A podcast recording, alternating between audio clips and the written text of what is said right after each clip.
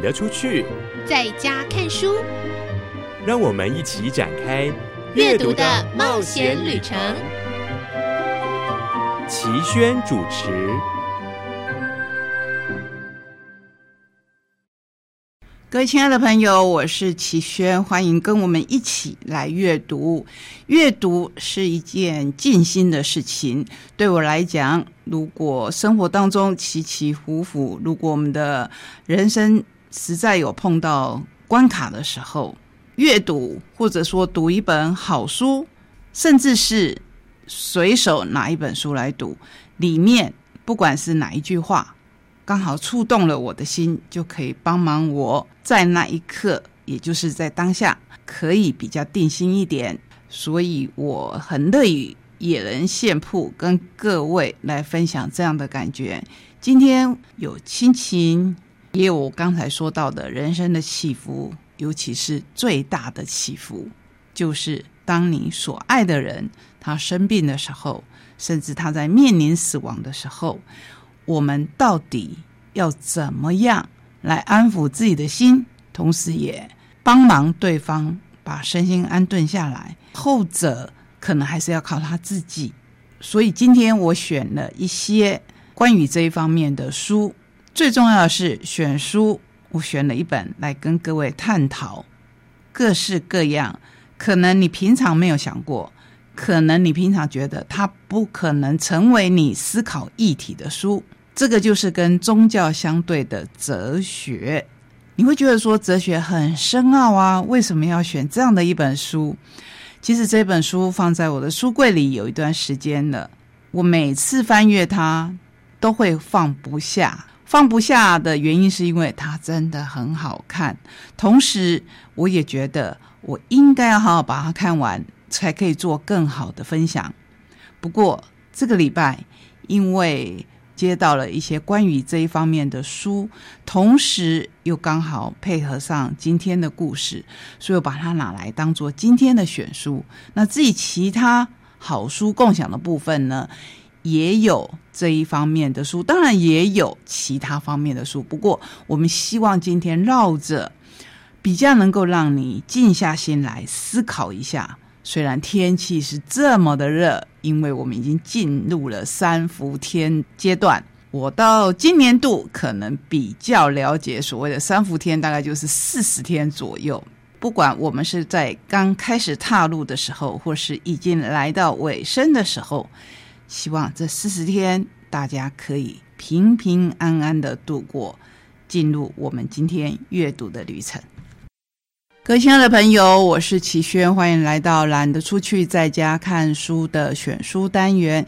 今天只为您选一本书，因为这一本书，我觉得光是我们选书单元可能还不够，好好的跟您聊，说不定整集的节目，甚至两集、三集。都可以深入的来看这本书，也因此，我希望我今天介绍以后，你会去找这一本书来看。由漫游者所出版，作者是爱德华多·因凡特，黄新珍翻译。为什么特别介绍译者？因为这类型的书其实是不好翻译的。它的书名叫做《街头的哲学》。哲学不是在殿堂之中而已，而是就在街头。还有，他跟我们台东的关联是，推荐者里面有我们国立台东女中公民与社会科的教师周威彤，现在在我的母校任教的老师。威彤常常鼓励孩子们做深入思考。如果有机会，我们还是可以请周威彤老师比我更加深入的聊这一本书。不说教，不设限，用新鲜的角度思考平凡的日常，以提问揭示选择背后的伦理原则和现实冲突，鼓励打破框架、多元逻辑，找到适合自己的答案，适合课堂引导互动。锻炼表达力和写作论述技巧，相信最后一点是他们找到很多的老师来推荐这一本书的理由。所以这是一本最适合年轻学子与现代公民每天讨论的伦理话题。讨论的伦理话题、哲学挑战到底有哪些呢？二十九个，你准备好了吗？第一个，对另一半应该完全坦白吗？第二，你应该服从权威吗？第三，另一半偷看我的手机有关系吗？第四，为何霸凌？第五，千载难逢的机会不作弊是傻瓜吗？第六，自杀可以解决问题吗？在这边，我们要跟各位说，这个绝对不是一个好的解决办法，可以寻求帮助。第七，祷告有用吗？第八，毒品很糟吗？第九，当个怪咖还是普通人？第十，可以要求别人替你选择吗？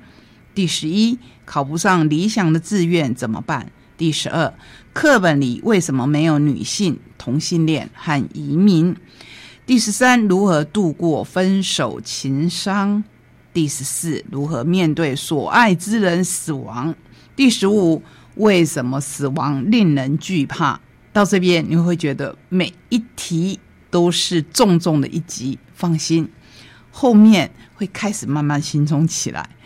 第十六，要买多少东西才会快乐？第十七，为什么总有人不快乐？你也不快乐吗？第十八，该信任维基百科吗？第十九，下次选举你会去投票吗？第二十，男性应该支持女权主义吗？第二十一，你怎么知道这种感觉是不是爱？第二十二，偷窃很不好吗？第二十三，我也是等于我爱你吗？第二十四是一个最近在美国引起莫大讨论的议题：不小心怀孕了，你会堕胎吗？因为他们最近把法案翻转了，很多人说倒退了四十年。第二十五，歌唱选秀节目算是艺术吗？第二十六，患有雅斯伯格症的同学有更多的时间写考卷，公平吗？第二十七，你应该吃素吗？第二十八，你会在子女的脑部植入监控器吗？第二十九，讲道理的艺术，这是这本书的目录。从目录当中，是不是已经引发你很多思考？会不会有些议题就是你平常思考的，而得不到答案？不过，哲学向来是以讨论为过程，甚至为目标，而不是一个结论。在这里，想要先跟您分享的是第十四，如何面对所爱之人死亡。在这里呢，他每一章节前面会提出几个跟这个议题比较相关的哲学家或是宗教家，比如说这个挑战。就是引用了艾比克泰德跟释迦摩尼。首先，他会跟我们讲一个故事。几年前的冬季，我在教师办公室改考卷的时候，接到了秘书处转来电话。打电话来的是我班上学生荷西的父亲，他请求我让他儿子早退，因为荷西那患有淋巴癌母亲在医院里病危。他拜托我先跟荷西谈谈这一件事。尽可能的让他平静下来，直到他来接走荷西。我花了点时间思考，能对我的学生说一点什么。作者做的不是跟他讲长篇大论，他是上楼去宿舍拿了一本旧书，这一本书里画满了重点，脸书皮都快要脱落了。然后我去了河西的教室，当时他正在考试，我请他出来到一间小型会客室。看着他的眼睛说：“你妈妈快要死了，你必须去跟她道别。”然后给了他一个拥抱，把那一本书递给他，希望他能以某种方式帮荷西克服所面临的困难。多年后，荷西来拜访我，将那一本书还给我。我忍不住问他：“那一本书对他有帮助吗？”荷西回答：“他不但帮助了我，还使我成为一名肿瘤科的医生。”很少有电影能比拥抱艳阳天更深入的探讨失去亲人的痛苦了。这也是这本书的特色。你在每一个章节里面，你会看到故事，就是像我们刚才所说的，你会看到这位作者引用电影。这部电影或许你看过，也或许你一无所知。不过经过他的介绍，真的是会让人想要去找来看一看。好，那这一部电影的内容我就不详述了。我接下去要讲的就是他刚才提到的哲学家艾比克泰德的哲学。上述那一本旧书手册是一本讲述斯多葛哲学的书籍。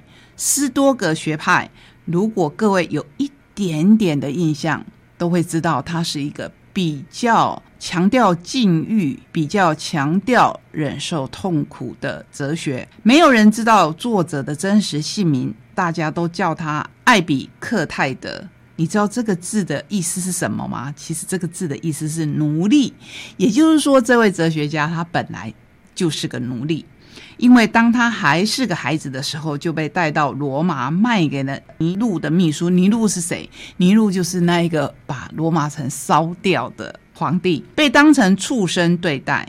艾比克泰德领教了什么是身体的疼痛、饥饿和屈辱。据说他从小就学会了自我控制和忍受痛苦。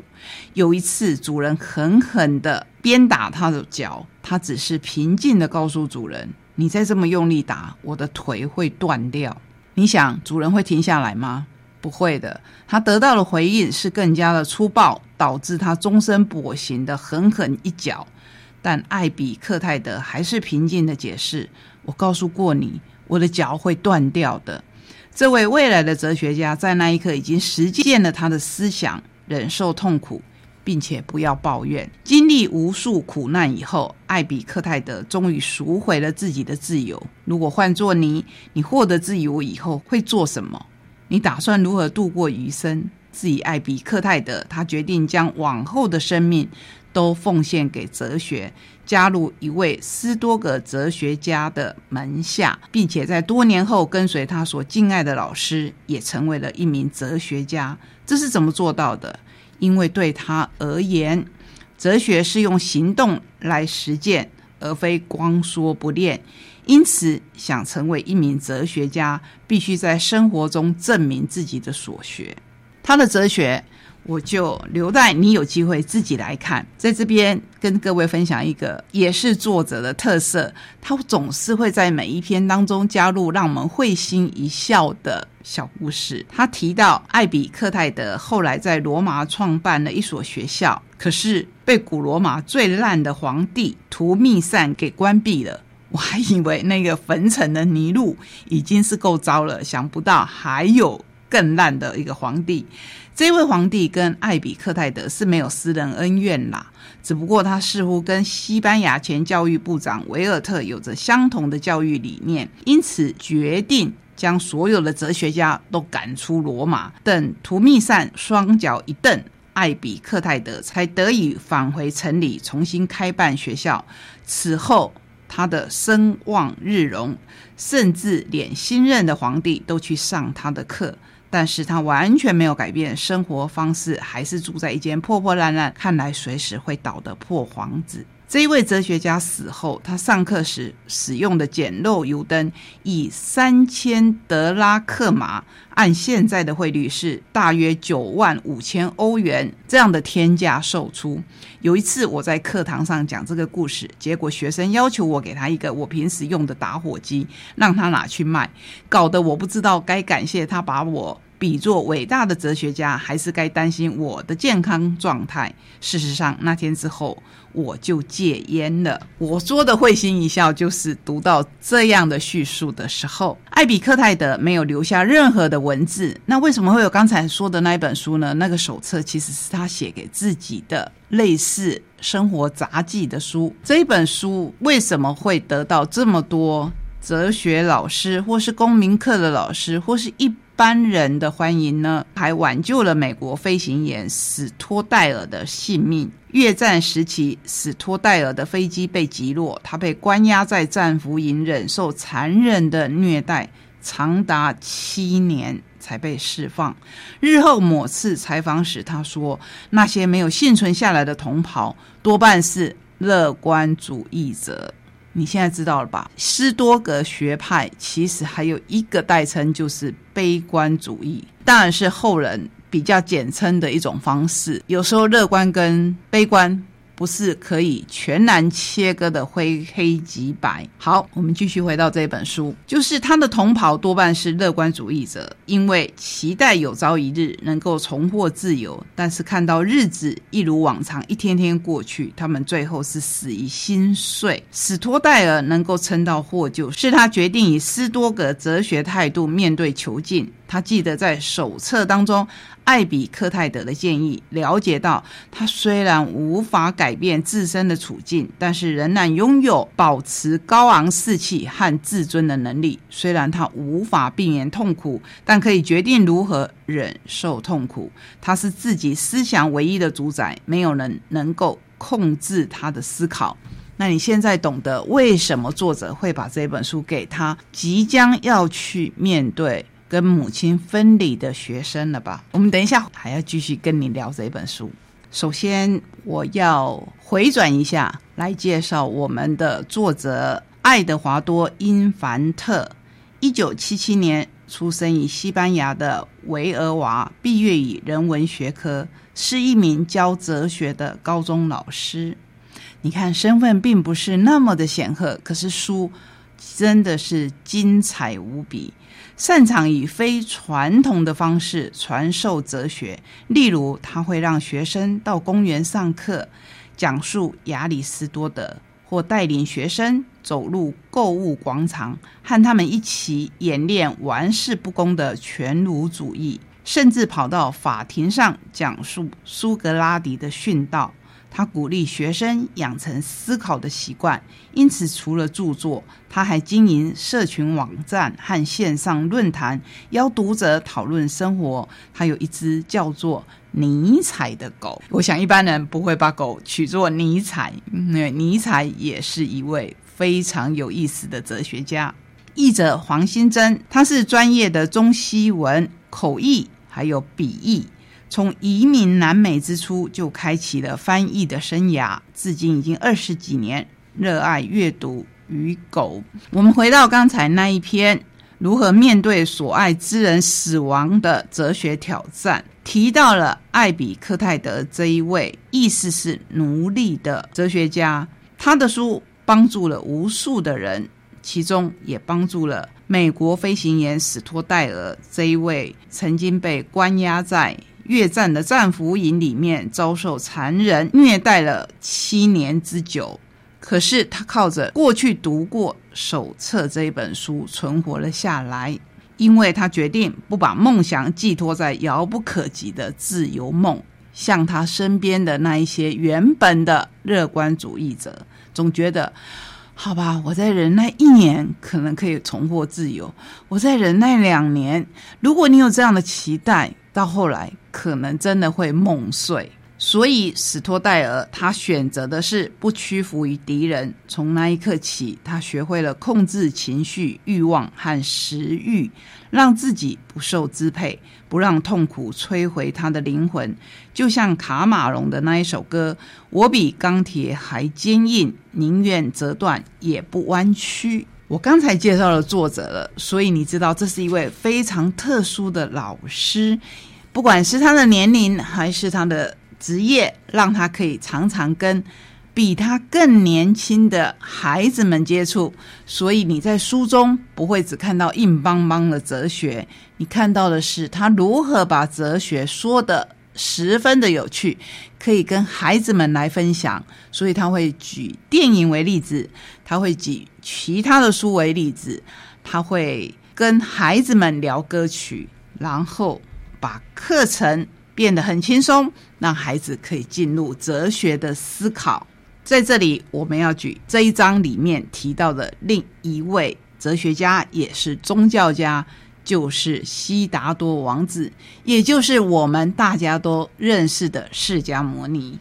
悉达多王子出生于今日的尼泊尔，至今已经超过了两千五百年。他的国王父亲为了让他一生幸福快乐，不受外界伤害。相信这不只是国王父亲会有的希望，任何一位父亲、母亲对新生的孩子，应该都会有这样的期望。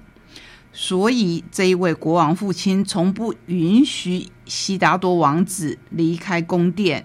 他在宫殿中被舒适、快乐和财富所围绕，浑然不知痛苦和忧愁为何物。如果你看过《流浪者之歌》，你就知道悉达多王子他过的是什么样的生活。因为《流浪者之歌》就是在诉说佛陀他的一生。直到有一天，年轻的王子想了解宫殿外的世界，他发现了改变他一生的三件事。或许也是改变了我们所有人的三件事，就是衰老、疾病和死亡。悉达多意识到这三件事是每一个人无可避免的命运，受到了很大的触动，有了怜悯之心。他决定亲身体验人类的苦难。这一位年轻王子毅然放弃奢华舒适的生活，去寻找人类痛苦和磨难的答案。为什么所有的人都会受苦？衰老和死亡，为什么？你应该也知道为什么？因为死亡是所有人的终点。这在下一章会有更深入的探讨。不过，我们就定格在这一章吧。他后来体悟到了苦地、极地、灭地、道地。苦地就是一切生存皆是苦，当然这个说法并不否认生活中也有美好、快乐和愉悦，但此真理笃定身为人类就会受苦，就是这样啊，比丘们。所谓苦地者，就是生苦、老苦、病苦、死苦、忧悲恼苦、怨憎会苦、爱别离苦、所忆。不得苦，前面我们比较认识的就是生老病死，我们比较不熟悉的是忧悲恼，就是你常常会忧心，你常常会悲伤，你常常会苦恼，还有怨憎会苦。什么叫怨憎会？就是有时候你觉得为什么我这么讨厌的人事物会聚集在一起啊？这就是怨憎会会合，爱别离，这也是我们平常。比较会提到的两个苦，就是你比较认识的怨憎会苦、爱别离苦。就是爱，爱是会让我们喜悦的，可是爱常常会别离，不管是生离或是死别，终究会别离。以及最后一个是我们在日常生活当中时时在体会的，就是所欲不得，这个也很苦。好，今天这一本书。我就在此打住，它实在是太精彩了。不但是第一次读就会放不下来，而且可以一读再读。希望它可以带给我们除了宗教以外的另一种选择。